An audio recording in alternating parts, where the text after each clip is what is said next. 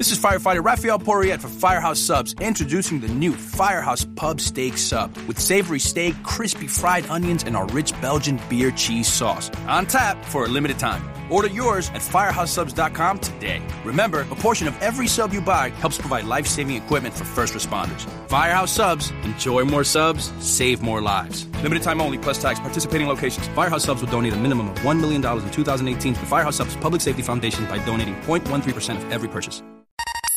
You're listening to the Fantrax Radio Network.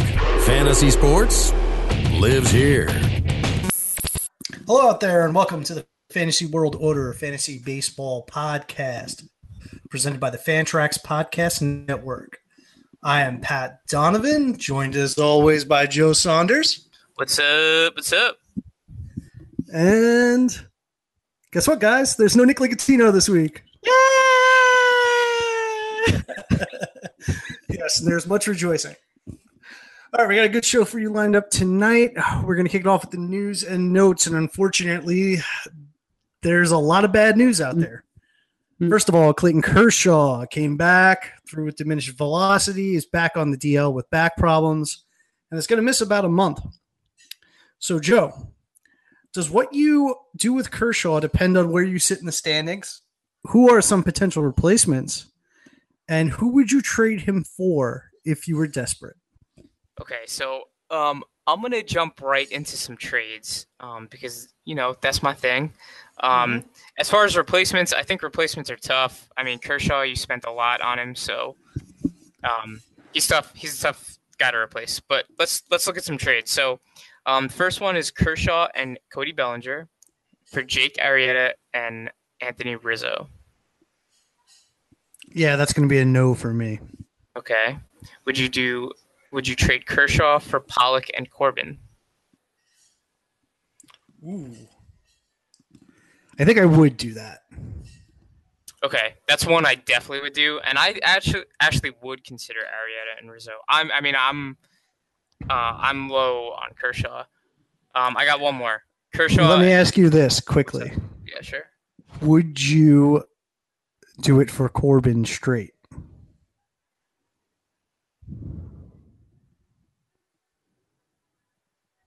Uh, sorry, sorry for the silence. I'm All thinking. the silence. I'm thinking. I'm thinking. Uh, it's close. I can tell you that if I was desperate, I would do it. yeah, that's fair. Actually, yeah. If I was in the top of the standings, I wouldn't. If Yeah, I was agreed. actually, if I was at the bottom of the standings too, I might not either. Hmm. Can you The- explain? Yeah, yeah, sure. So the thought is is that if Kershaw does come back, right, and he's like vintage Kershaw, then he can carry you. Whereas like I think Corbin Corbin might not be able to to do just quite that. Although it this changes in a roto, right? In a roto format, then I think you have to make that trade. Right? You need the you need the innings.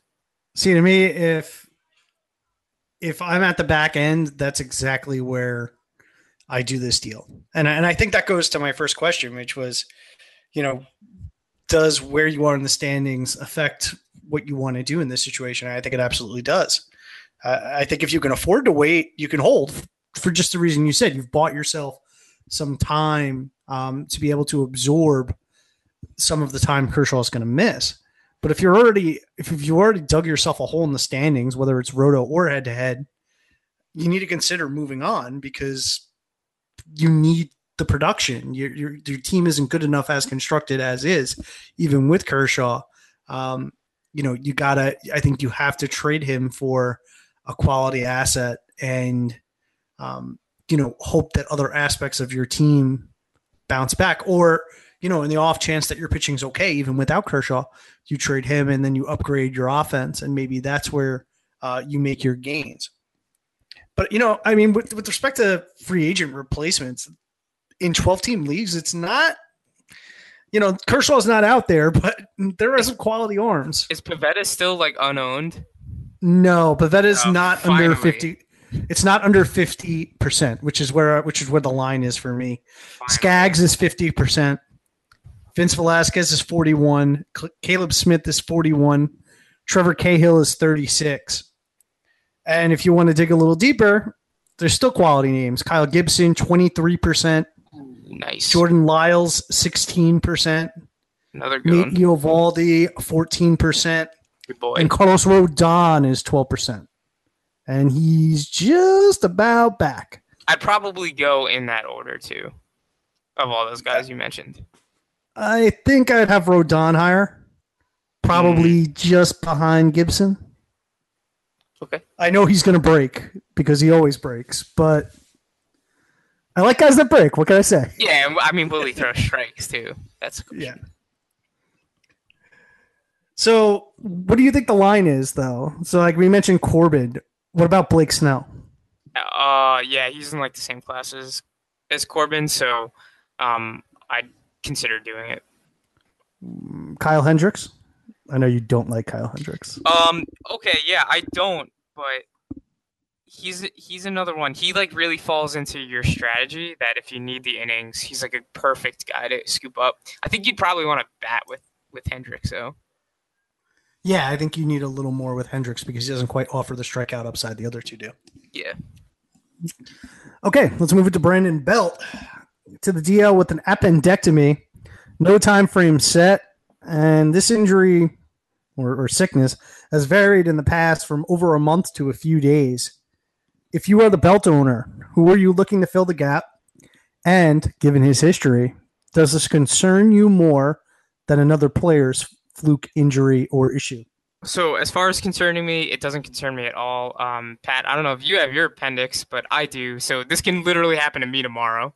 Um, Yes. So I'm not worried. So it could happen to you. and I feel like too. I would be out about two months if yeah. it did happen to me. Well, you're you're probably older than Brandon Belt, which is crazy. but yeah. Um, and as far as pickups, uh, two names come to mind: Matt Davidson, who's just coming off the DL, I think yesterday or the day before, and Yonder Alonso. Um, but there aren't exactly um, excellent pickings at first base. Um, so those are two of the better names that are available. Yeah, those two guys are on my list. Uh, Alonso at 42%, Davidson at 36. Uh, Justin Bour is right at 50%, so there's a chance he's out there in 12 teamers. A guy we both like, like Max Muncy at 16%. And for super deep leaguers, Daniel Palka is hitting the cover off the ball for the White Sox, and he's 4%. So even in your deepest of formats, you should be able mm. to find someone to fill in for Belt that can provide you with some pop while he's absent. And I do echo your your thoughts, Joe. The only concern I do have with Belt is he was so dialed in, Yeah. and we've mentioned before that he's the type of guy that gets really dialed in and then loses it. So I am a little concerned that he's going to get back and take some time to get going again. Yeah, But- there's also there's also a possibility that he's sore too, right? Like it is your like side, so Mhm. when you swing, you could be a little sore. Yeah. Yeah, and it came on kind of suddenly, which makes me think he's going to be out probably towards the longer end. I mean, they almost immediately put him on the 10 day DL. So I Well, wait, think this is going to be 10 days. I think it's going to be more like three weeks. does does appendicitis like not come on fast though? That's a legitimate question. I don't know. Well, you can, I think that there are certain warning signs. Okay. And then I think there's an emergency appendectomy, which I believe is what he had, Ah, okay, okay, okay, okay. which I believe means that they didn't, you know, schedule the surgery or anything. Yeah, like. It just kind of went bad. All right, Mookie Betts. After attempting to avoid the DL, the Red Sox played it safe and put Mookie on the DL. The injury is described as an oblique. There's talk that he could come back on Friday. Are you concerned at how this might affect him? Uh, short answer, no. Um, I had him super high, right behind Har- Harper and Trout. Um, and despite the nature of the injury, he is like, this is like the year for Betts. So I wouldn't be surprised if he just shrugs this off. Yeah, I mean that was my original thought, and then I mean it's an oblique, and that is a very difficult injury for a hitter to deal with.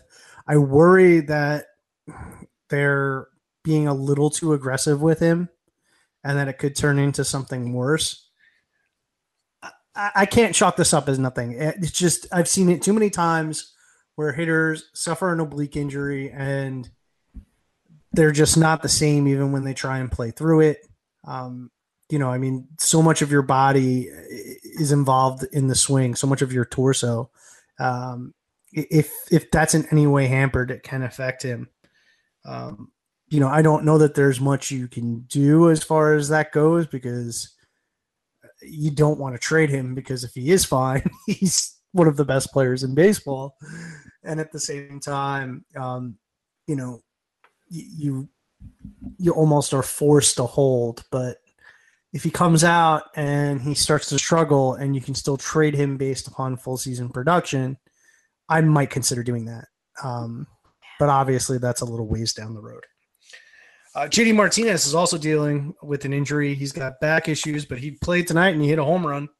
Um, so there's no real problem there. I think. Joe, do you have any concerns there, or has the uh, home run that he hit uh, quelled any fears? I mean, we're all fools. JD's the best. Like, wh- why was he? Why was he ranked? I, I think you, or maybe it was Nick. It might have been Nick. Like, was very okay with taking him inside, even late first round. Yes, maybe? that was Nick. Yeah, We'll give him that one. yeah. ku- Kudos to Nick. Um, yeah, I'm not worried. Okay. All right, Josh Donaldson. His calf is acting up again. Uh, he's been placed on the DL. Who are some replacements? Uh, and so- similar to Oop, Kershaw, is this a player that you need to adjust your strategy based on where you are in the standings? Yeah, so Donaldson still has some name juice. Um, so I, I pulled up some trades. Some of them are, are I got Donaldson, Donaldson, and Giancarlo Stanton for Dozier, Schwarber, and Bregman. That's a pretty good package coming back. Um, yeah, and then uh, there's another one, Donaldson. it's a really good package coming. It is. There's another one, Donaldson and Haniger for Lester and Daniel Murphy. Um, I know Murphy's like still wishy washy, um, but it's just sort of the name juice that you, that you can still get with Donaldson. So I think um, if you are in the bottom of the standings, he's a really good player to float out there because people are still buying. Yeah, yeah, and and I can tell you even personally that you know, uh, if I was at the top of the standings and I needed some juice, that would be a guy that I would be trying to acquire at this time because I, I still think that he's a very quality hitter and I expect that he's going to come back um, and and hit well before the season is out. But um, yeah, I, I definitely think that there's going to be a market for him. Um, but if you're if you want to hold uh, 12 teamers, Miguel Andujar, 49%, hit a grand slam tonight. Yep. Todd Frazier, fresh off the DL, 43%. Jeimer Candelario, 39%. Joe mentioned Matt Davidson, who has third base eligibility in some formats. Um, deeper, Daniel Descalso, 12%. Niko Goodrum, 10%. Colin Moran still floating there at 5%. And old reliable Danny Valencia at 2%. Oh man! So wait, I, I just want to segue real quick. Um, you mentioned what's up? um Moran. Uh, you think he gets in a huge playing time crunch with uh Kang coming back? no, maybe? I don't think so because I think Kang still got a ways to go. Um, I know that he's hitting well in A ball, but that's A ball. Yeah, yeah, whatever. Um, you know, he hasn't seen this quality of pitching in some time. And I think the Pirates are going to view him as, you know, sort of a house money um, acquisition. Moran is the lefty, Kang is the righty. So I think Moran will still see the lion's share of the playing time at third base, even when Kang comes back. Um, you know, they they move to acquire him. I don't know what Kang's contract status is because I don't know what him being in the position he was in did to his contract. I would imagine it told. So I think he might have another year after this, but I mean, he could be a trade. He could be a trade chip for them. He could be, um, you know, just a useful right-handed bench bat. I, I still think that Moran has been good enough that they would still give him the lion's share of the playing time. yeah, his contract is up um, this year with a club option next year, so they'll probably skip on that. Oh, it's actually pretty cheap though, five and a half million. Yeah. Yeah. Okay. All right. Alex Reyes. The lat strain that Reyes suffered in his first start back has him out for an indeterminate amount of time, but the injury has been described as significant. And last year, Noah Syndergaard lost most of his season to a similar injury. So, what are you doing with Reyes in redraft? Are you holding until the roster, your roster, makes him makes you cut bait? Yeah. So with Reyes, right, you kind of, you kind of were banking that he'd be hurt for the majority of the season anyway. So I don't know. I mean, it doesn't really cost you a significant like roster spot because he he was already sunk cost. Um, so I'd be okay with holding on to him. Again, obviously, you know, if you're at the bottom of the barrel and you need to make up ground and you're in a roster crunch, then sure. But I'd probably really, really aggressively try and trade him first before cutting him. Yeah, I think if you have the DL slot, there's no reason not to hold him until the roster forces you to make a move. In redraft, I would not be partial to Reyes if I needed the DL slot in the immediate future. Um, you know, if my injuries were piling up and you know I needed to cut bait on somebody, I don't expect him to be back until I mean, off the top of my head, I would say late August is probably where I am in the most optimistic case. Um, with dynasty or you know a, a, keeper league where you keep a ton of players, you're obviously going to be holding him. He's a premier pitching prospect.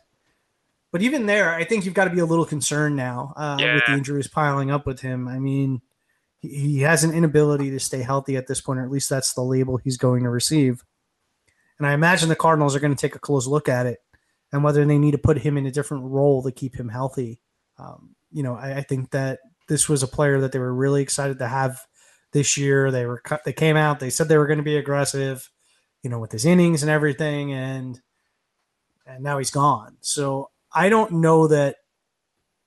You know, I, I, if if it was me, if I was the Cardinals, he would still be a starter because, you know, I think you have to see what you have there with this kind of electric talent but major league teams don't always do you expect them to do, and I wouldn't be surprised if there's at least some murmurings that you know he's going to come back and at least head to the bullpen um, at the end of this year, as opposed to back into the starting rotation. Let me ask you an unfair question, but I'm going to ask it to you anyway. Knowing what you more know, about, more about unfair questions. Knowing what you know today, right now about Alex Reyes, um, the next time he gets an extended look at starting a starting role, right? Like we're talking like another 60 or so innings. What percentage chance do you think he has under 3.8 walks per nine? Percentage chance that he's under 3.8 walks per nine. Um, give me 37%. Okay. That's I think that's actually pretty good too. Considering that yeah. he's coming back from elbow injuries and now lat. I mean, he didn't have a lot of control in the first place. And now he's got a ton of injuries packed on. So and he's only pitched 60 what like 60 innings of major league major league ball. So there's a there's like a I, I'm with you there like in, in dynasty leagues too like I mean, you don't want to sell for cents on the dollar. I mean, he's still so young, but you got to take offers. I mean, if someone wows you. Yeah, I think that this is like again, like we talked about with Kershaw and Donaldson. Um, it's sort of a team specific thing. If you're in a position where your window is now and next year, you know, you might want to consider shopping Reyes for a more immediate asset. Um, and if you are a team that's in the bottom of the standings, you might want to try and acquire Reyes. Yeah, yeah. Because yep. that that's the type of asset that you can afford to have some patience with. Um, and it shouldn't be as expensive as it was a few weeks ago because now whoever owns him was counting on him again and has gotten bit again by that. So, you know, I, I think that that's one of those team specific things. But those are two cases that you should be on the lookout for. Um, you know, in terms of where he is on your dynasty, you know, in your dynasty league. Okay, Chris Archer to the DL with the left abdominal strain. He saw a specialist, um, but they've come out and they said they only expect him to miss one to two starts. That sounds a little aggressive to me. Um, Archer was showing signs of a turnaround. Uh, so, where do you stand with him? I mean, so much of his value is derived from his volume. Do you have any concerns on him going forward? Do you trust the Rays? And do you think this opens the door for Yonny Chirinos? Well, so I think Chirinos is going to get uh, a look no matter what. I mean, they're like they're playing this pretty much game by game right now. Who the hell's starting for the Rays? Um, so I think Chirinos. I, I think it's great. I, I, know it is, uh, but I do think Chirinos is going to get a, a, a, look because um, the other arms that they have are Andrew Moore and Jose Mujica and they aren't really knocking on the door. So Chirinos is definitely going to be the guy. As far as Archer is concerned, uh, yeah, I mean, I'm concerned. Are you concerned? Yeah, I, I think you have to be concerned. I mean, this is and this sounds like an injury that again they're they're sort of rushing him back from it, and I don't quite understand why, unless they're just thinking we we have to trade this guy and we need him to get back and show that he's healthy. But it just seems to me that even then you would give him a little more time. I mean, you're not this you're not that close to the trade deadline right now where you can't give him three weeks, let him come back and get in three or four starts before you have to deal him. Um, it just it doesn't make a lot of sense to me. And I mean, if you plan on keeping him, this year's a lost year anyway. So what does it matter?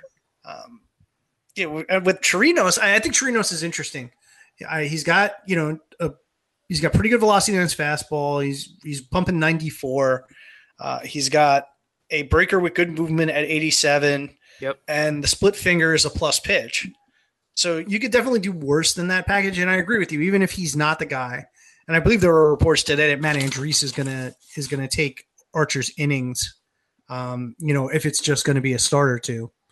Um, but Chirinos is going to find his way here just by attrition because there'll be another injury because there was always like another. No one injury. else. Yeah. Um, so he, I think he's a guy to keep your eye on. Drew Pomeranz hit the DL with left bicep tendonitis. Oh, Brandon Workman no. got the initial call. But do you think the spot goes to Jalen Beeks? And who do you prefer straight up? Chirinos or Beeks? It, did Beeks get called up yet? No. Workman got the call with okay. Pomeranz going on to the DL. Okay. Um Yeah, I mean Workman's whatever. And Pomeranz is like I mean he probably shouldn't even be starting anymore. Um I, so oh, I come mean, on. that's your boy. Poor Drew. Yeah, I know. No respect. I mean, Beeks has looked really good. Um, as for who do I prefer?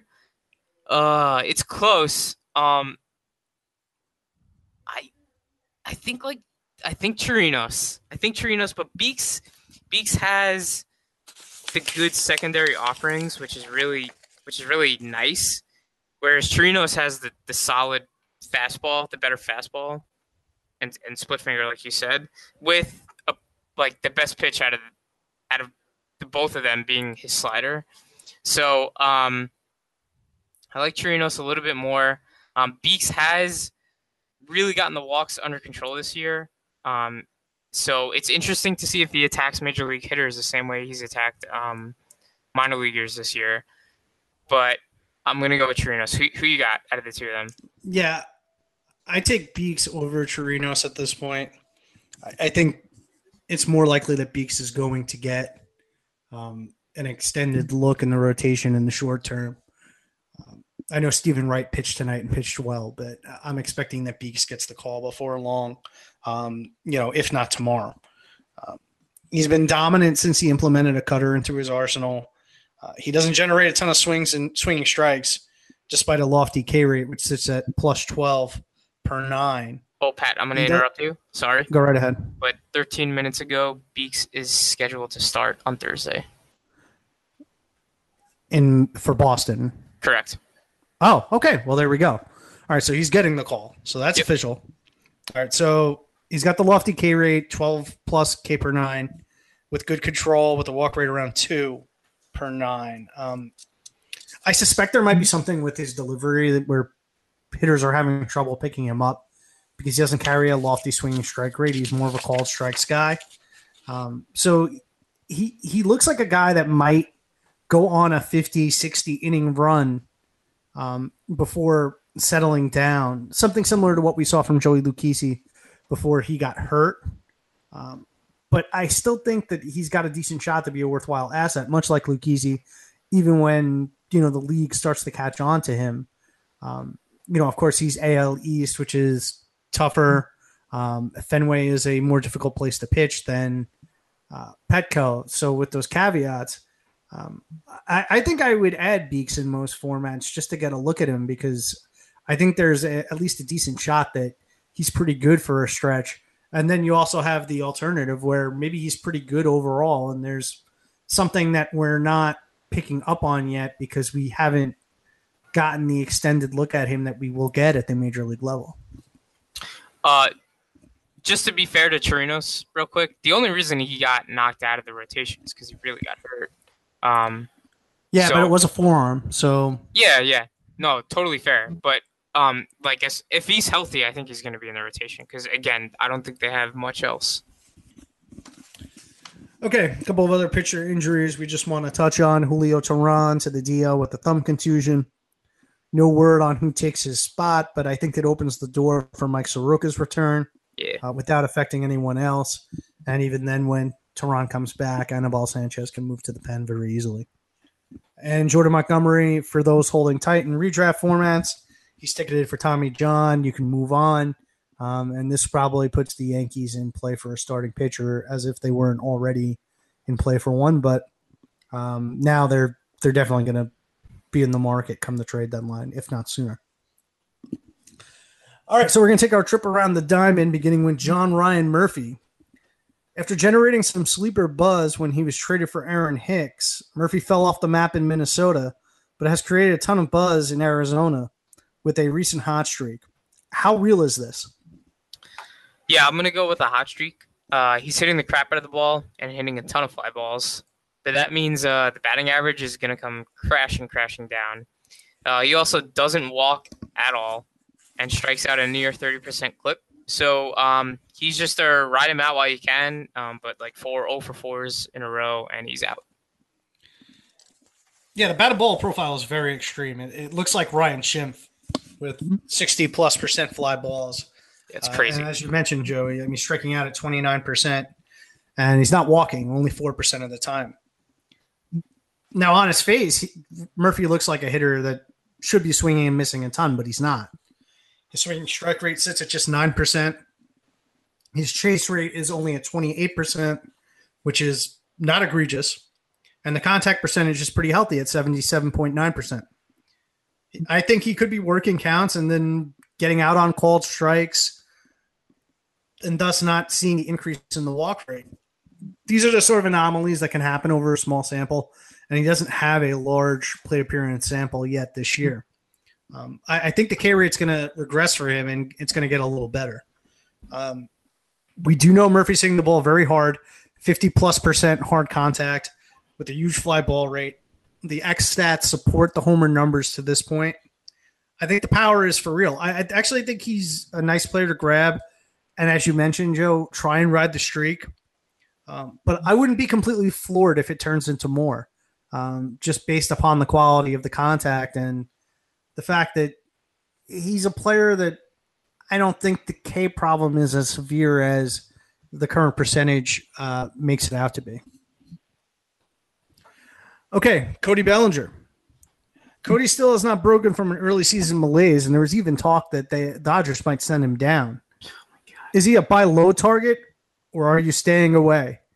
And redraft, do you prefer Cody Bellinger or Eric Hosmer? Oh, this is just ridiculous. But um, Pat, you you start this one off. He's our boy, but you start it off. Yeah, I was kind of stunned that they they were talking about bringing him about sending him down. I mean, I know that he didn't end last year in the greatest fashion, and I know that he's been. I don't even want to say he's been terrible because he's kind of just been mediocre. Um, you know, nothing really looks all that out of whack for him. Um, the Ks are down, the BABIP is down, the homers are down. Um, the contact is down year over year, so maybe you're expecting the K percentage to get worse, but that hasn't been an issue so far. Um, the batted ball has undergone a little bit of a shift with about 5% more towards grounders, but he's not so far removed from where he's been that I, I think it's an explanation for what's going on.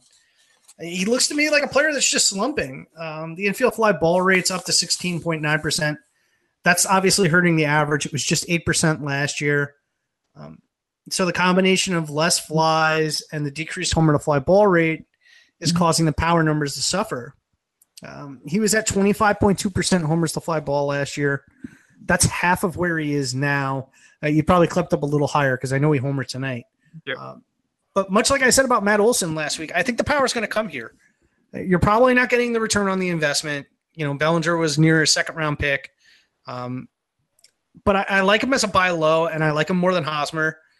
Hosmer's counting stats are actually outpaced by Bellinger despite Bellinger's bad starts. Hosmer's only going to win average and maybe stolen bases by the end of the year, and I wouldn't even count on that. So I'm in on Bellinger as a buy low. So uh, for me, it's it's all about the off speed stuff. Um, he's been exposed, and he was definitely exposed against the Astros in the World Series. Um, and I think other teams have caught on, and it's just going to take some adjustment for Bellinger to have uh, continued success. Now, with that said, right, uh, Pat, you and I own him in our dynasty league, so we've been on Bellinger for a number of years now, and I think he's just too good of, of a hitter and too advanced of a hitter to really slump this long. Um, so as far as Bellinger versus Hosmer, um, I, if if I'm on top of the league with Hosmer right now, I feel really really good trading Hosmer for Bellinger. Um, if I'm in the middle and I need a little extra something to get me in the playoffs, if if it's a head to head, um, then I think I'd I'd rather have Hosmer as I feel like he's very safe. Um, whereas Bellinger might just this might just be a bit of a lost season. If I'm at the bottom of a league, I want Bellinger because if he does hit out of this, then he can explode and carry you back up while Hosmer has no shot at carrying you back into the playoffs. Well, yeah, and I mean that's kind of that's kind of what my point was with Olson too. And I mean you see it. You saw it with Olson this past week. He popped four bombs in a week and suddenly he's back to you know what is top 150 player after hovering right around 350 for most of the season. Um, you know these power hitters, power comes and goes in bunches. Uh, you know the whole Dodger team hasn't looked um, great this year. They've kind of gotten off to a slow start generally as a team. You know, there's players that have picked it up here and there, but I, I, still think that, like you said, the talent is there. I'm a big believer in Bellinger. Uh, I have been for a while. So I, I think that this is just a case where if I have him, I'm holding. If I don't have him, I'm more than willing to buy. Um, and I would definitely sell Hosmer for him because uh, Cody's the type that can win you a league. I, I think Hosmer is the type that is on a lot of middling teams because he's just he doesn't stand out and he doesn't excel um, you know at anything in particular. And that situation is not great. Um, you know and you can tell that by the fact that he's been probably you know he would be considered to be considerably better than uh, Bellinger through this point in the season, and yet the counting stats just aren't there. That's actually crazy too, considering now Bellinger. I mean, Bellinger hits seventh, and he's been batting sixth and and fifth. I mean, Roberts has moved Bellinger down and down in the in this lineup, so that's actually an impressive stat for Bellinger. Well, speaking of impressive stats, Nice segue. Let's move it to Scooter Gennett. So, impressive stats. Are you ready for some real insanity? Yes. If you go back one full calendar year, Scooter Gennett Mhm. has 615 plate appearances, 34 home runs, 117 RBI, 94 runs, and a 312, 356, 546 triple slash. So at this point, if you weren't buying him, you have to. but how far are you willing to go? Would you give up a top 50 asset for Scooter Gennett? Uh, oh, what, what's that? Oh, I hear Nick screaming through the microphone, going, "I told you guys! I told I told you back in 2009. I told you! He was a brewer and he stunk, but I told you." um, top fifty asset. Let me give you some some names. Um, so Scooter or Albies in a redraft. Oh, Scooter or Albies. Oh, it depends on what my speed situation is, to be honest with you. I know that's kind of a cop out. If, if it's a vacuum, I think I want Gennett. Yeah, And I I- want you- that's going to be an unpopular answer. no, 'cause no. I'm everybody with you. loves Albies, but I mean, Albies right now is going through the okay, we've got some tape on you. Now make some adjustments, kid. Phase. yeah, Um, what about in a keeper league? Definitely Albies, right? definitely Albies. Okay, what about uh Gennett or Gerrit Cole? That's kind of a team comp thing, but vacuum. Give me Cole because the ace is so valuable. Okay. And is Scooter and Cody Bellinger too much for Charlie Blackmon? Scooter and Cody Bellinger. Too much for Blackmon. No. No, that's about right. Okay, yeah, I think that's a good uh, that's a good deal too. So so he's like, I mean, he's cemented himself in pretty good territory though. Yeah, absolutely. I mean, y- you can't you can't deny what he's done over the course of the last year. You know, and I look back and you know, I look back a couple of years and it just looks just like Daniel Murphy to me. Um, you know, Scooter had a very similar profile. He's made the changes, he's maintained the results, and other than some BABIP reg- regression, he's he's hitting with the 399 BABIP currently. But last year he was 339 in first career. He's 334. I don't think the results are going anywhere. And from a run production perspective, the Reds aren't a great team, but that's really mostly a pitching issue. The middle of that lineup is really good. Um, so why can't Scooter Gennett be Murphy or Anthony Rendon if you're looking at third base? The high average with the pop. Um, I think the market might even still undervalue Gennett. I mean, I'm as big of a Brian Dozier fan as there is, but if someone wants to sell high on Scooter for Brian Dozier, I'm totally in. Ooh, I don't know. Those like ten to fifteen stolen bases are nice. Yeah, but I'm also getting like 60 points in somewhere between 45 and 60 points in batting average. You think it'll be that high? I don't think it'll be that Well, high. I think Gennett's going to hit right around 300 and Dozier's going to be Yeah, the thing is, somewhere though, is that- between 260 and 240. the thing is though is that if Scooter hits 300, that means he's gonna hit like 250 the rest of the way. Yeah, but I'm talking like 300 from today hmm. forward. Yeah, I know, but if you're making that trade, you're getting Gennett now. I know. Yeah, That's so my he's point, like, though. so yeah, but he's like two. Oh, you think he's gonna be 300 the rest of the way? Sorry, Yeah, I'm I looking totally at ignored what you true just told me.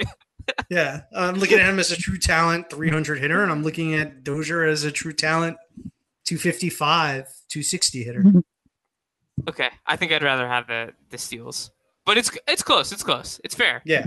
And once again, probably a team comp thing, but Yeah, I definitely think Gennett is in that class at this point. that I agree with you. Okay, let's move to his teammate Eugenio Suarez. Uh, he's off to a roaring start despite a thumb injury that kept him out for a few weeks. Has Suarez taken a step out of the middle of the pack into borderline elite territory, or is this just a hot streak? Start us off with this one. This is your boy. Yeah, I mean, I spoke about him in my player spotlight a few weeks back. I think he's taken a step forward. The hard contact is way up, um, and, and it's tied to him being more aggressive in the zone. The zone swing percentage is up. The zone contact percentage is up. Suarez has been around for a while, but he's only 26.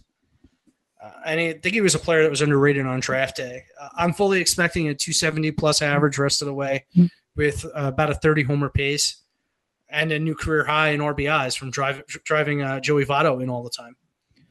Plus, there's a non zero chance that he ends up with shortstop eligibility, given that Senzel is in the minors and Gennett is crushing. Um, he might be the player that's best suited to play shortstop among those three. Yeah, I'm uh, I'm with you. Um, like you mentioned, cutting the ground balls, um, and he's pulling more of those fly balls by a large margin. Has just led to a stark increase in hard hit balls. Um, I'm I'm in. He's definitely s- stepped away from that middle of the pack that we were talking about. Uh, for for drafts, um, uh, in the off season.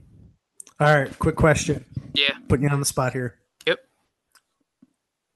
You, Eugenio Suarez or Eugenio Suarez or Anthony Rendon? Give me the hot bat, Suarez. Yeah, I think so too. Then that tells you how high he's climbed. Because I'm not particularly down on Anthony Rendon. Yeah. All right. Yairo Munoz. Red hot since Paul DeJong hit the DL. Is Munoz worth the ad in deeper leagues? Is there a chance this is more real than not? So is Munoz the guy that we we were watching? I don't know, maybe like the very beginning of April. We, Yes. the, the three of us were watching a game and we were bugging out as Munoz was up at bat. It was him against JJ Hoover, and we were just Yes. sitting there waiting for JJ Hoover to blow it because that's just what JJ Hoover does. Well, Munoz uh, walked off the other day, so um, I I do think there's a very very small chance that this is real though. Um, he, he's gonna have good BABIP luck hitting the ball on the ground as as much as sixty percent of the time, and he's fairly speedy. But that also limits any power upside, and even with a 417 BABIP, he's only hitting 298. I mean, only 298, but only 298 um, thanks in part to a 30.6% strikeout rate. So, um, yeah, it'd have to be really deep. The average is nice. Yeah, I mean, in deeper leagues where the waiver wire is dried up, why not ride the streak? He's getting the playing time. Even in today's climate, the middle infield situation for some mm-hmm. teams is going to be somewhat dried up. You plug him in and you ride him until he cools off. But you know, you know, he's got the ground ball heavy profile, so the hard contact is mostly going to waste. Without the fly balls, he's not going to hit for a hefty power total.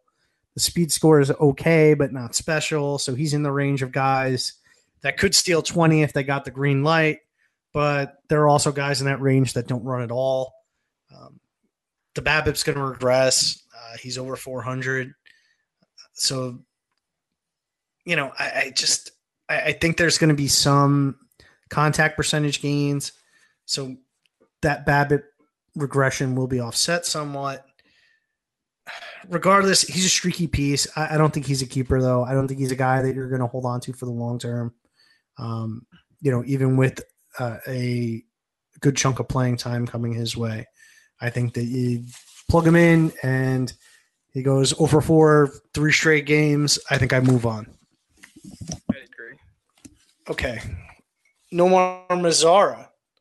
In the midst of a breakout season, are you willing to spend up and buy high on Mazara?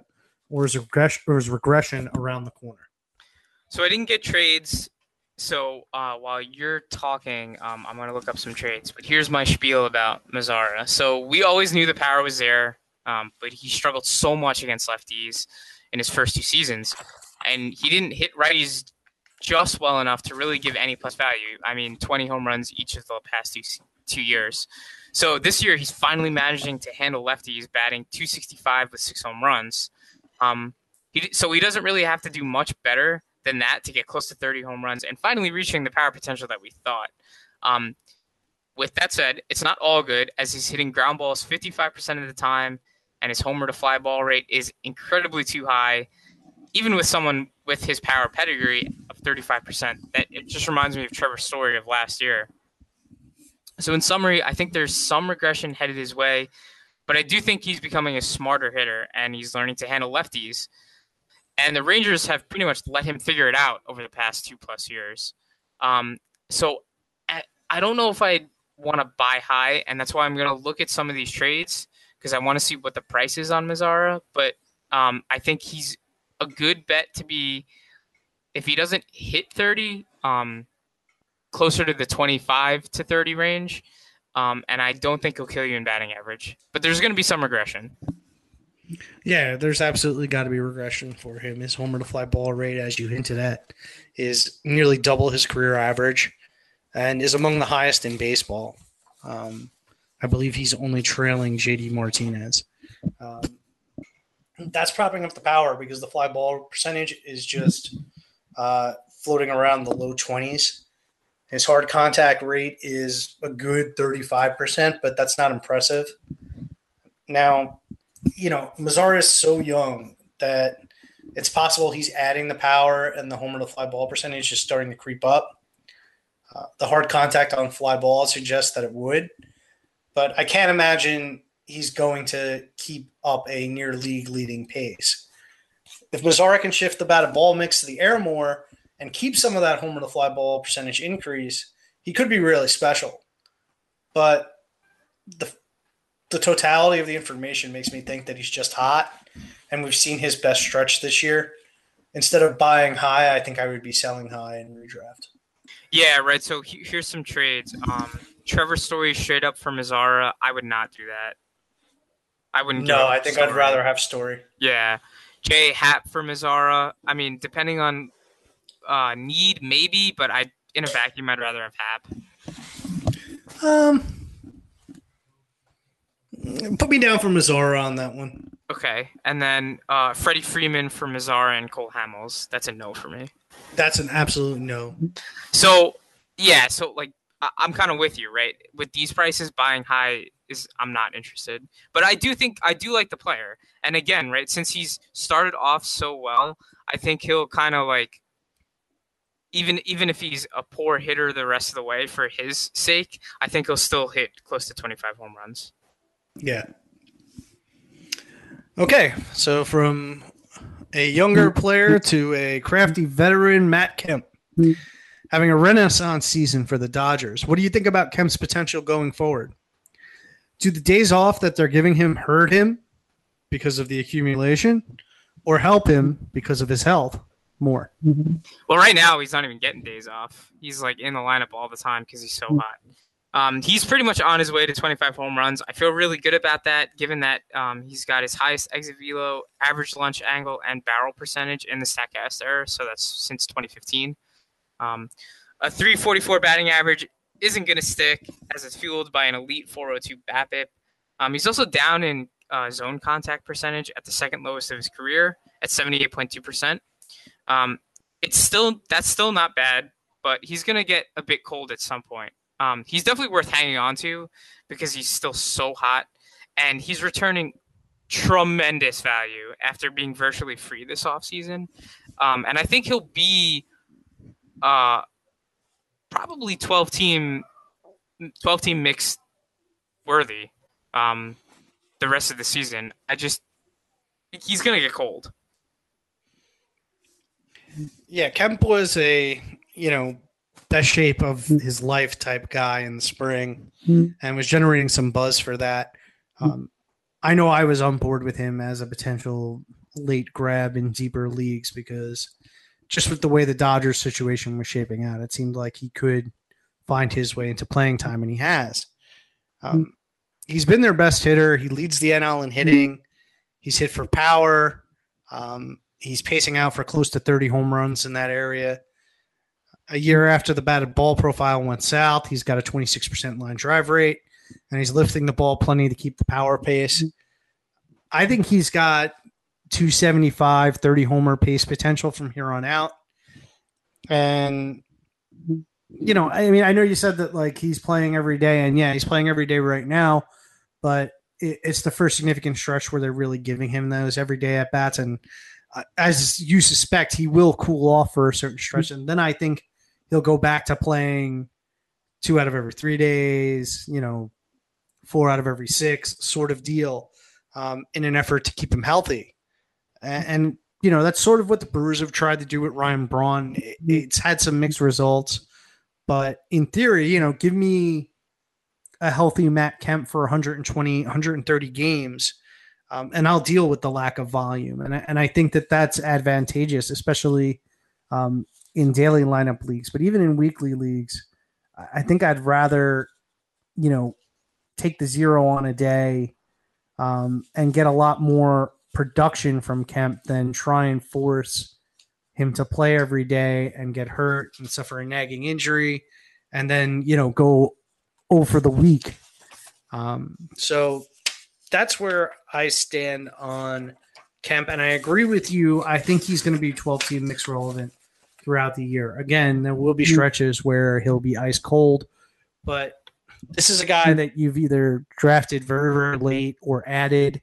Uh, so it's very simple to put him onto the bench and then wait for him to heat up again. Um, and he's not a guy that, you know, has random three or four hit games. He's a guy that gets scorching hot. So the second he get puts together a couple of multi hit games, you get him in there and you ride it until he cools off again. Hmm. Okay, Rhys Hoskins. The FWO crew admitted their mistake on Hoskins, and he hasn't been the same since. he literally has not homered. So, what gives? When he returns from the broken jaw, do you think he bounces back? I think we should take back our claimed mistake because I think this is what we were alluding to. Obviously, not the injury, but the fact that we weren't really buying um, uh, you know the projections of like 38 joe don't runs. do it. Don't do it. Don't do it. start beef? No just i don't want to be wrong a third time. I know but uh, don't you think like we were already right well yeah now we look like we're right because we changed our minds and now you're gonna change your mind again Damn, we are flip floppers. Yeah, flip flopping. Uh, no, for real though, I think Hoskins is a safe bet to bounce back.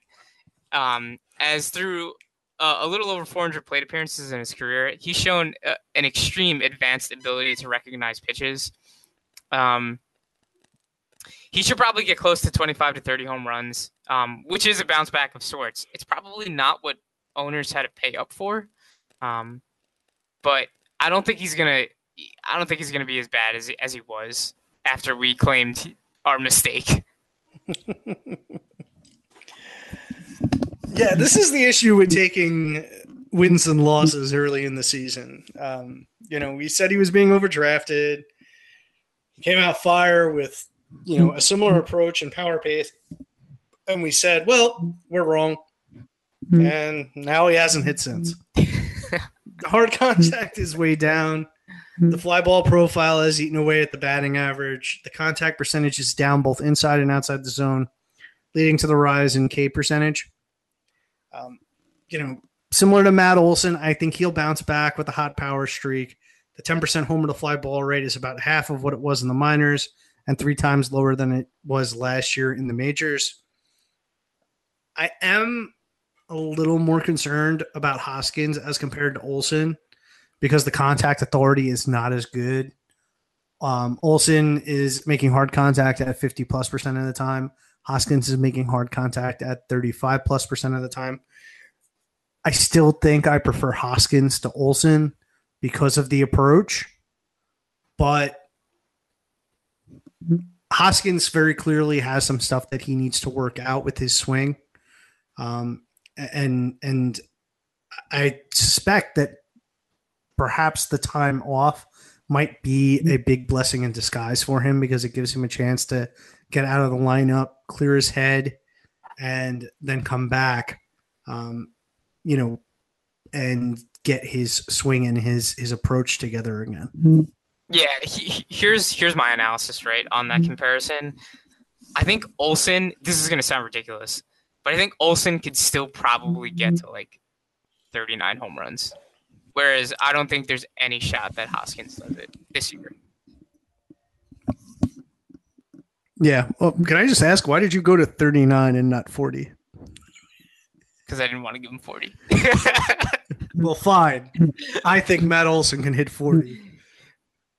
I Yeah. believe. I, I mean, I, I just I just think that that swing, um, while it is going to be more prone to cold streaks, is also really going to be prone to just ridiculous bouts of power. Oh, whereas, yeah. Ho- whereas Hoskins is probably like for his career is probably going to be the better hitter. yeah. Yeah, you won't give that to me. Well, I, I mean, I, I kind of, I mean, I, I said this, I forget whether it was last week or the week before when I talked about Olson. I think it was last week. But I think Olson's swing is a little more batting average friendly than people give it credit for. Um, I think that he's got enough line drives in the swing that the BABIP will float a lot closer to 300 than people will project him for. And if he's going to hit you know, uh, for a 300 ish BABIP, he could be like a 265 type hitter. And that's right around what I expect Hoskins to be. Um, Yeah. You know, I think Hoskins has a little more upside in the batting average, but I think they're sort of in the same class, um, you know, in terms of range of outcomes. You know, maybe Hoskins can tick to like a 275, 280 type season. Um, but he, he's he's really got a, like a fly ball swing. So I don't know that he's going to have the line drives that Olson is going to have. Yeah, that's fair. I just think I, I, you know, the approach is just so sound that I think that there'll be just a year where he puts it all together. Yeah. Yeah. I can, I can get on board with that. All right. Nelson Cruz, outfielder or DH, depending on your format. Cruz has been in and out of the lineup for the first time in years and been inconsistent. Do you think he will get going as the days heat up? Body of the swings are down a bit as he's chasing and whiffing a bit more. Um, that's bound to happen with age. Uh, but he's still got a 220 ISO, which is nice to see, with 10 home runs and a 249 average, which doesn't kill you. Um, with all the injuries here and there this season, it's no surprise that he's just a bit off. And this might be foreshadowing for things to come. But for 2018, I'm still in. Um, and I was really, really high on him coming into the year as he showed no signs of injuries in the past. Um, the injuries, again, they're a concern a little bit because he's dinged up, but he's still he's still kind of he's done his thing. So I, I'm in. Yeah, he's already starting to heat up, but you might still be able to buy low based upon a profile that's lacking in counting production and batting average. I'm not 100% sure you should you should though. I think we're starting to see shades of Jose Bautista here. Um, on its face, there's not much that's alarming. The K rate's lower actually Yeah, which and is so is the walk rate. The batted ball profile and the contact authority are comparable to those of the last few years. Digging deeper, though, Cruz is struggling against fastballs for the first time. Yeah. He's being more aggressive. He's swinging more outside the zone, and I suspect that might be because his bat's slowing down and he's starting to cheat.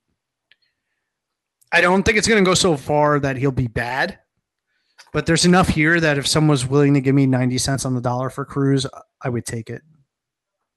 Yeah, Okay, Blake Snell. The hmm. breakout that we foresaw has seemingly come to pass, but let's le- let's recalibrate. Where does Snell currently rank among starting pitchers? Top 35, top 30, top 25? Okay, I want to ask you because you stopped at top 25. Where do you have him? You know, hmm. I'm glad you asked that because I actually re ranked my starting pitchers um, two days ago. And mm-hmm. I have him right around number 20. I don't know whether he's right at 20 or just inside, but yeah, he is under all of those numbers. Yeah, okay. I'm glad. I'm glad because I was a little worried at first, but yeah, he's like probably between 15 and 18. And he, I, I mean, really, dude, he could be within that. Um, he, he's been excellent for, and he's been exactly what we thought he would be. From the second half of last year to today, Snell has just over 150 innings, pitched of just over 2.9 ERA baseball. That's ace level stuff. I mean, Yep. that is what you'd what you'd be drafting in top 15. So, uh, yeah.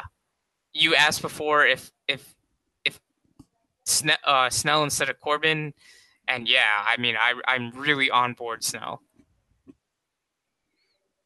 Yeah, I mean the K rate's up, the walks are down, eye test, the stuff looks great. And the best part is, is he's been able to command it. He's not losing his mechanics. He's not struggling with this feel of the zone. When he leaves the zone, he wants to leave the zone. Um, eh, you know, he's he's just been fantastic. And you know, this is what you got to remember with pitchers. Is sometimes it takes a little bit. And this is this was as simple as the guy standing on a different Yeah, place on the rubber, which is kind of amazing. Um, you know, and and the best part is is there's not really much that you have to worry about. The homers are where they've been, Yep. so there's no real regression coming there. Uh, the luck regression on the BABIP, we're looking at it. Even with that, we're looking at a pitcher that's going to be somewhere between a 3.25 and 3.5 ERA, um, considering the other skills. So he's still going to be a fantastic asset um, going forward. And you know, I, I think that if you can get him at like a top thirty price, like let's say you can, let's say that you're the David Price owner and you have a believer um, in your league, and you can get Snell for price. I would do that. Are you on board with that, Joe, or is that Snell for Pri- would I trade Price for Snell? yeah? Yeah, in a heartbeat. Okay. Uh, all right. What about let- let's let's bring let's bring in some trades. So Okay. Snell and Upton for Betts. I want Betts because Betts is one of the best players in baseball. Okay, Snell for Rizzo and Buehler. Walker Buehler. Snell for Rizzo and Buehler. Yeah. Yeah, I want Rizzo and Buehler. I want the bat. Okay, okay, okay. Um. Yeah, those are the only those are the only ones that are close. All the rest are Wow, junk. if Snell, that's a high price. That's what that's what that tells you. The market is not valuing Blake Snell as a top thirty starting pitcher. The, the market is valuing him as An ace, an ace. Yeah, and rightfully so. yeah. No, it's it's good. But it's Um, bad. It's good, but it's bad. the market is getting smarter. yes. Okay, Sean Manaea. Uh, tale of two seasons at this point. Manaea has cooled considerably after a hot start. Do you think he's more April or May? Or th- is this full season value reflective of his actual value? Uh, I'm gonna take the latter. I think he's probably settled right where he is. Um, in April, uh, he stranded 98% of his of his runners, and that's pretty damn difficult to do when you're a pitch to contact guy, as much as Manaea is. Um, so the regression monster was like bound to come his way. Is he seven ERA bad that he's been in May? Of course not. But that's just how baseball works sometimes. Um, I think he's probably got another rough start or two in there to poke his ERA closer to four. But uh, I think just around a seven K per nine and somewhere like two and a half walks per nine, smidge under four ERA is what Manaea likely is the rest of the season. Yeah, I agree. I think he is what he is right now. Um, I still think that there is a little more upside uh, beyond a high threes ERA. The swinging strike rate is over 10%, and that indicates the K rate should be a good bit better. With respect to the recent slump, I think he's struggling for feel for his slider, and that's causing him to throw his changeup more, which has been bad. Um, and we saw this from him before. I mean, last August he he really lost it. The excuse what then was that he had switched medication, which caused him to lose a bunch of weight. I mean, I, I'm beginning to think that maybe we're we're to the point where we've overrated Manaea in terms of you know his overall upside. When he came up, there was thinking that he could be like a number two starter. Um, I, think he might be more of a three four. Um, he's lefty with middling velocity that struggles with his mechanics. Um, you know, and even with swinging strike rate, you know, he hasn't produced the big K numbers. So I think it's sort of time to reevaluate where he is um, on a starting spec, starting pitching spectrum in terms of upside. But it doesn't mean that he's not a valuable asset. It just simply means that he's more of a fantasy four or five starter than you know a, a pitcher that's going to reach the echelon of you know where Blake Snell is right now. Hmm. You disagree? No. Oh, okay. All right. Eduardo Rodriguez. Always intriguing. Rodriguez has gone on a very solid run in May. The overall numbers still are a bit underwhelming. Are you interested on buying? Uh, I was interested in buying in our home league, um, but the owner would not budge. Um, he's a guy we really liked coming into the season. Um, I yep. vividly remember discussing him um, on our deep pitching pod, um, and we, you and I, were definitely on board. I, I, can't recall if Nick was, but I know you and I were definitely on board, despite him starting on the DL with banked up knees, if my memory serves me right. Um, he's made some real gains: increased strikeouts, decreased walks decreased walks, and he's become a league average home run guy. Like that's that's what he is. Um, so even with the 3.88 ERA, he's better than league average right now. So he's not really hurting you anywhere. Um, and my question is, would you rather have Erod or Cole Hamels, who, despite having lost velo, is using his cutter to uh, churn out his best season since 2015? I'd rather have Erod. Um, and you know, steady improvement has been the name of the game with Rodriguez. He showed some growth last year, and he's shown further signs this year. He's got plus velocity from the left side, and he's also begun throwing the fastball less. Um, he's at 51% on the season, 48% in May. Um, and that's that's really keyed his recent run because the breaking stuff um, and the change have played up as a result. I'm interested in buying. I think his numbers will still include a bit of. Um, I, I still think that the the numbers include a little bit of early season injury rust. Uh, you know, he got off to a little bit of a slow start, so the overall line probably is not reflective of how well he has pitched um, and how good of a pitcher he is currently. Um, you know, I, I, see him as a pitcher that's ready to become a bona fide fantasy number three or four, um, who is still being viewed as a rung or two below that. Yeah, I think uh, I think people are still still scared because he pitches in the AL East. They have a they have like the sense of, of Erod, and he and he's like always kind of been just so so throughout his career so far. I mean, never really plus plus despite the underlying numbers.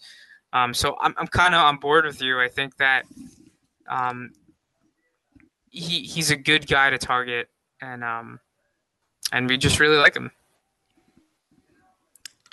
Okay, another guy we really like, Jon Gray. Um, he's a popular bounce back candidate. Are you on that bandwagon? And how much are you willing to give up to buy in? I'm interested to hear what you think first.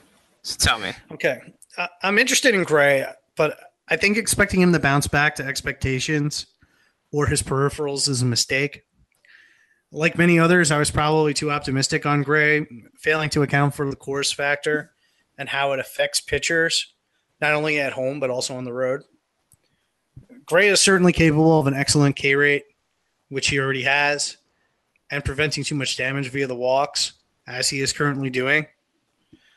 The BABIP will shrink from 376, but Gray is a career 337 BABIP guy, so it's not going to shift dramatically in the other direction, especially when Gray is giving up sound contact.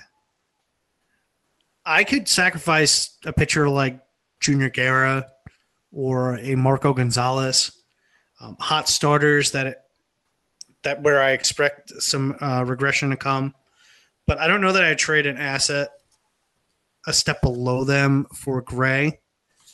Um, I just I'm skeptical that he's going to be able to put together, um, you know, a, a great run of you know what will have to be 120 to 130 innings. Do I think he's got a run of 50 or 60 excellent innings in him? Yes, but it's a matter of those other 50 or 60 innings and what's going to happen in them. Um, and I'm skeptical that he's going to, you know, be a guy that's going to put together, you know, a complete bounce back to where we expected him to be, um, even over the course of his 120 remaining innings or so. Mm-hmm. Yeah, I, I'm I'm with you, and I have the quite literally the same exact analysis that he's just been BABIP to death. He's been BABIP to death his whole career, and it's just looking like he is going to fall victim as an another Coors Field product. Um, so uh, let me give you a name or a couple of names. Right, you had mentioned um, some that you would likely trade for Gray. What about uh, Jameson Taillon straight? No, but as you know, I'm a huge believer in Taillon's new pitch. I know, I know. Um, let me give you some other deals. Would you trade Gray and Syndergaard?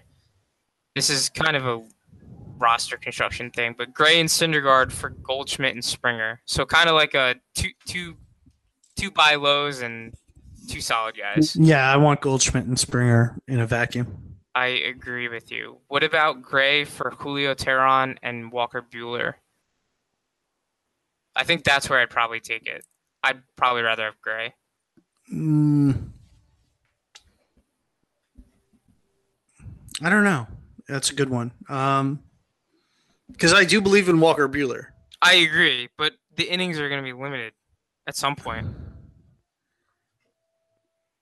Yeah, but again, all right. So like, let's say Buehler.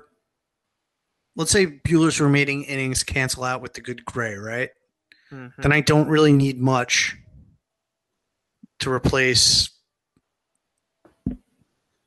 I don't know. I think I go Buehler and, and Teheran because I think I can find someone to bridge the gap between Walker Buehler's remaining innings and Jon Gray. I basically viewed Teheran as like a non-entity in that trade. So yeah, okay. So you you'd rather have Buehler over Gray straight? Yeah, I think so. Yeah, because I agree with you. I think Teheran is he probably hurts your team more than he helps. So, um, I think I'd rather have Gray over Buehler. But I I get it. It's close, and there's absolutely no way in any any non-redraft league that I'd rather have Gray right now over Buehler. Oh yeah, absolutely not. Totally agree with that. All right, let's move to our player spotlights. Who do you have up first, Joe? Cool. So my first one is um super slumpy McSlump face Rougned Odor. 12 team leagues. I don't really care much about the format. Is Odor ownable anymore? Um, with his lowest career Z contact rate, just a, about career average chase rate, three year uh, running over 12% whiff rate. I mean, do we think that Odor has a hot streak in him and he makes that 30 home run pace, or is he dead in the water?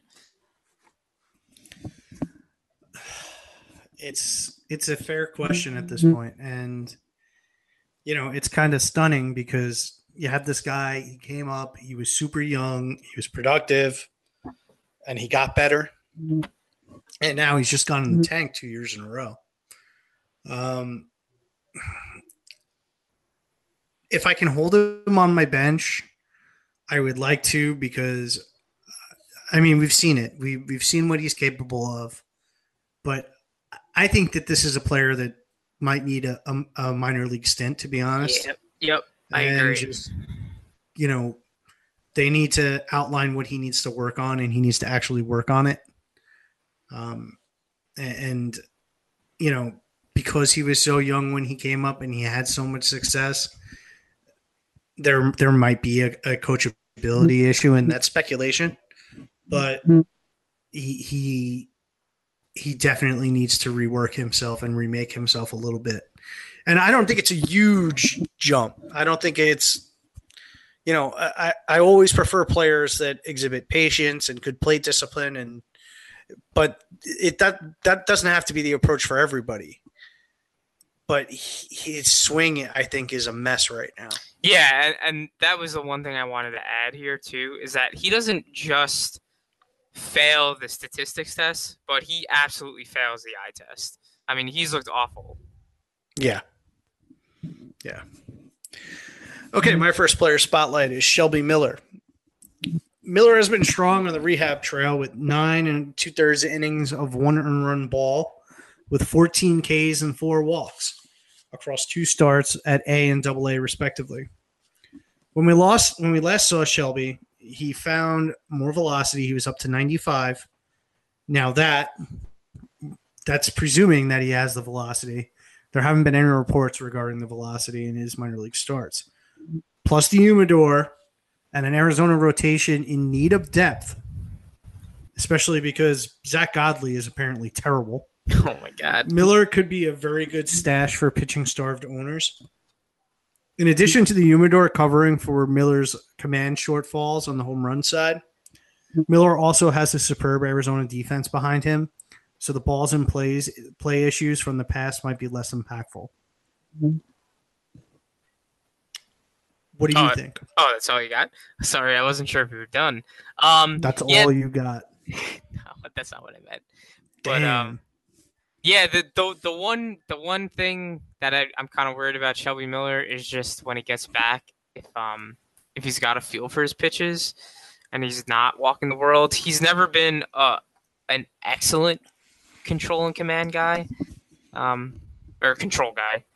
Um, I I let me see what his walks per nine for his career are. Three point three six. That's not awful. It's not what you'd like to see, but coming off major elbow injury, um, I'm a little worried. But he did flash some good stuff last year, so um, he's definitely worth rolling the dice, and he's probably free right now. Actually, I can almost guarantee you he's free in redraft leagues. So, um, hey, you might strike lightning in a bottle. Yeah, and we've seen him be excellent before. We've seen him be terrible before. But as you mentioned, it's it's a really a zero cost acquisition at this point. I think there's almost no doubt that he's going to get a look. Um, you know, aside from Godley Buchholz and Matt Koch, I think Yes, is how you say it, that's even though it's It's spelled Cook. Koch. Yes, it's Cook. Um, those two are unlikely to keep up their current level of performance. So I think Miller is definitely going to get the chance. Plus, you know, you also have the pressure from the fact that Arizona traded uh, Dansby Swanson and Ender Inciarte for Shelby Miller. So I think as much as that should not have something to do with it, it does have something to do with it.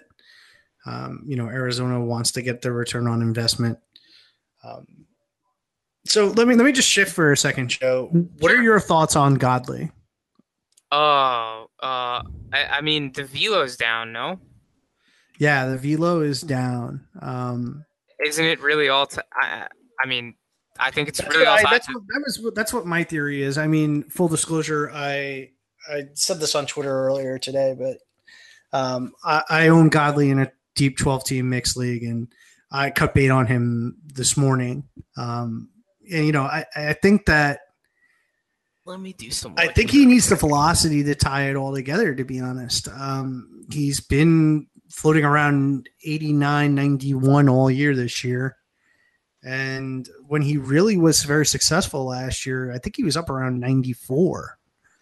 Um, I don't know whether he's hiding a, an injury or, um, you know, last year's workload got to him or, or what the deal is, but um, Hmm. I mean, to me, like the whole package just looks like a mess. Like there's not even, um, you know, I mean, there's been a lot of discussion about Patrick Corbin's velocity. There's been a lot of discussion about Alex Wood's velocity, but those guys have pitched and pitched well despite the diminished velocity. Um, Yeah, and Godley never has. And Godley is just, and but I mean, like, there's not even, there's not even a lot of good there. I mean, there's the the walk rate is up, the K rate is nothing is is okay, but it's not special. He's giving up a ton of hits. Um, you know, I I just don't know that he's that I hope that I have much hope for for a bounce back at this point, unless he just magically finds the velocity again, which is just unlikely to happen. I mean, barring some sort of mechanical change or um, a DL stint where whatever injury he may be dealing with is addressed, right? Yeah, so I, I'm looking now. Um, I mean, the release points aren't drastically different than last year, so I'm not sure if it's a huge mechanical thing. Um, I don't know. I don't. I mean, I don't really know. I'd have to do a little bit more digging. Um, maybe we can revisit him next week. Okay. All right. Yeah. Sorry to spring that on you, but No, I just no, it's okay. I know but- we're I know we're moving pretty well, so I just thought I would get your take, but no, that's my okay. take. Zach Godley is bad. Yeah, we'll Uh, we'll do a dig, uh, a deeper dig next week. Okay. All right. Who's your second guy? Sure, it's um now relief pitcher Adam Conley. So um with the move to the oh bullpen, yeah. Yes. Conley has increased his velocity by six miles per hour. Holy shit! oh, you didn't know? So now he's pumping 95 after pumping 89 last year. Um, armed with both a slider and a changeup, so he can get both both uh, lefties and righties out. His K per nine has jumped from 6.31 last year as a starter to 11.37 in a limited, very limited sample as a reliever. Mattingly has said he envisions Conley as being their Andrew Miller. So my question is, is there any chance this comes true? And if he starts to see more volume, is he going to be a must own or is this just a blip on the radar? Do you know if he kept the spin Ooh, with the I, velocity? I don't. Because he was a Uh, high spin guy, right? Let me look it up. I seem to recall that he was a high spin guy. Um, but in any event, yeah, you can obviously tell from my eagerness that I have picked up on this as well. And um, again, full disclosure, we were pretty high on Adam Conley the last couple of years Yeah. um, as a potential starting pitcher, and uh, I'm I must say I'm not surprised that he's um, excelled in a bullpen role. Um, he he's a guy that didn't quite have the velocity to stick as a starter, um, but now with that extra boost, everything plays up. I think there's a pretty good chance that he's going to be a very good reliever. Now, is he going to be a fantasy relevant reliever? You know, is he going to be Andrew Miller? Probably not. But I could definitely see him being a useful ratios guy and a guy that you need to keep your eye on, particularly in a Miami bullpen that's in flux. I mean, Kyle has just been named the, the new closer Yeah, and he's after Brad Ziegler. Yeah, and he's a guy that tends to issue a lot of walks. He's had some BABIP block. I don't think that he's as special as we thought he was a few years ago. And, you know, I mean, who's to say Miami doesn't put him on the market after giving him a month and a half half worth of saves? So, I mean, Conley might be a guy that finds his way into a few saves before the year is out. And even if he doesn't, I mean, this is just a guy I think you need to keep an eye on because I think he could be special in the bullpen. Mm-hmm. To answer your question, he's lost three percent of his spin, which is not very much. It's like Not 80, very much. 80 RPM. Okay. Yeah. So he's he's added velocity and the spin the spin is still in decent shape. Okay. Yeah. Uh, that makes me think that uh, you know this is even more of a good thing.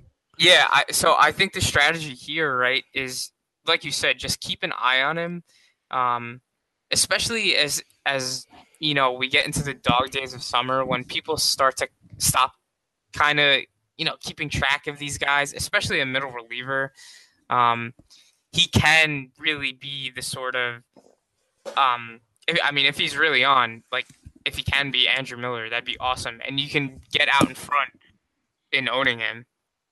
So I think that's the strat. Okay. My second guy is Harrison Bader. Nice. Bader has managed to stick around this year and found himself a playing time despite an overcrowded St. Louis outfield. He's made the most of those opportunities with five homers, six steals across 112 plate appearances, and a 270, 348, 450 slash line.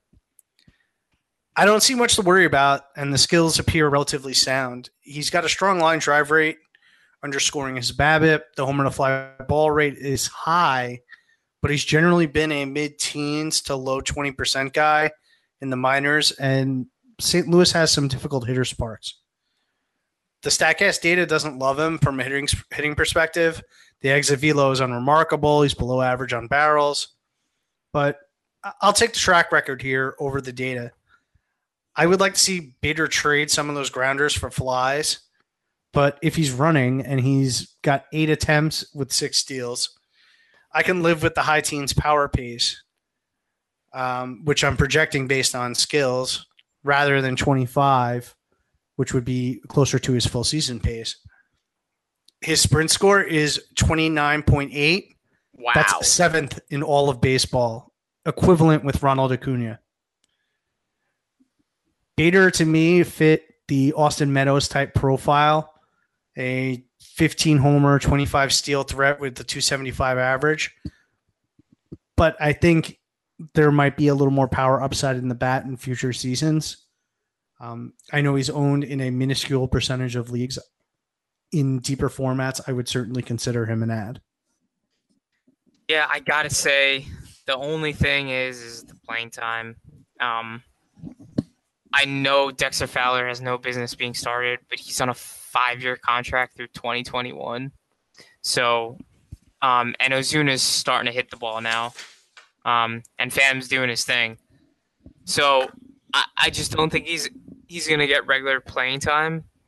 Um, so I'm a little that that's like my biggest concern. But yeah, I think for deeper leagues, when he's in, especially in daily formats, um, weekly formats he takes a, a, pretty significant hit, but in daily formats, um, yeah, he's he's like totally worth owning because when he's in, he's he's he's been great. Yeah, the playing time is a bit of an issue, certainly, um, but like you said, Fowler has struggled. Ozuna started to heat up, but Ozuna has struggled. Um, and none of those guys is is the picture of health. I mean, Fowler's been known to miss time. Pham has missed time in the past. Um, so, and I, I think Ozuna has missed time as well in, in his past. So, and, and you know, it could just be similar to the pirate situation that they've kind of done with Meadows now, where Meadows has forced their hand and forced their hand into playing him. Uh, I think something similar could be going on in St. Louis, where they sort of roll a four man rotation in the outfield. Now, that's not going to be every day at bats, but it's going to be enough volume that a guy with, you know, that sort of power speed combo um, can be useful in deeper formats. I mean, your formats with five outfielders, for instance, um, or your 15 teamers or your 16 teamers. I, I think that he could have value in a weekly format in that type of league. Yeah, the only thing I will say is that um, I think the Cardinals are probably they probably envision themselves as being more competitive than the Pirates. I'd probably also agree with their vision that I just think that the Cardinals will probably be closer to the playoffs than the Pirates will be. Mm-hmm. Um, so there's a chance that you know someone gets moved, um, whether it be one of the outfielders, probably not Pham or Ozuna, probably even not Fowler, given the contract. But you know maybe um, maybe Bader's a piece that gets moved. I mean, it's definitely pure speculation, um, but you never know. Yeah, Okay. Well, Joe, if you don't have anything else, I think that'll wrap it up for us tonight. No. Um, it was smooth sailing without Nick. We survived. We did it. We did it. We made it. Okay, guys. Thank you so much for listening. Joe, let them know where they can find you. Uh, Joe FWO on Twitter. I do tweet occasionally. And you can find me on Twitter at Patrick FWO. I tweet slightly more often and uh, we'll look forward to uh, being back next week with you guys. Have a good week. We hope you win uh, your leagues for those of you playing in head to head. And uh, we hope you make some ground up in the standings for those of you that play in Roto. Thanks a bunch. Yeah, and hit us up on uh hit us up on Twitter. We do answer questions when we get them. Um, we're just not active, super active tweeters, but we do answer questions. So hit us up, and thanks for listening. Your friends can only handle so much fear. They have a breaking point when adrenaline takes over, and they're not just afraid, they're petrified. Halloween Haunt at King's Dominion will push you to the limits of fear.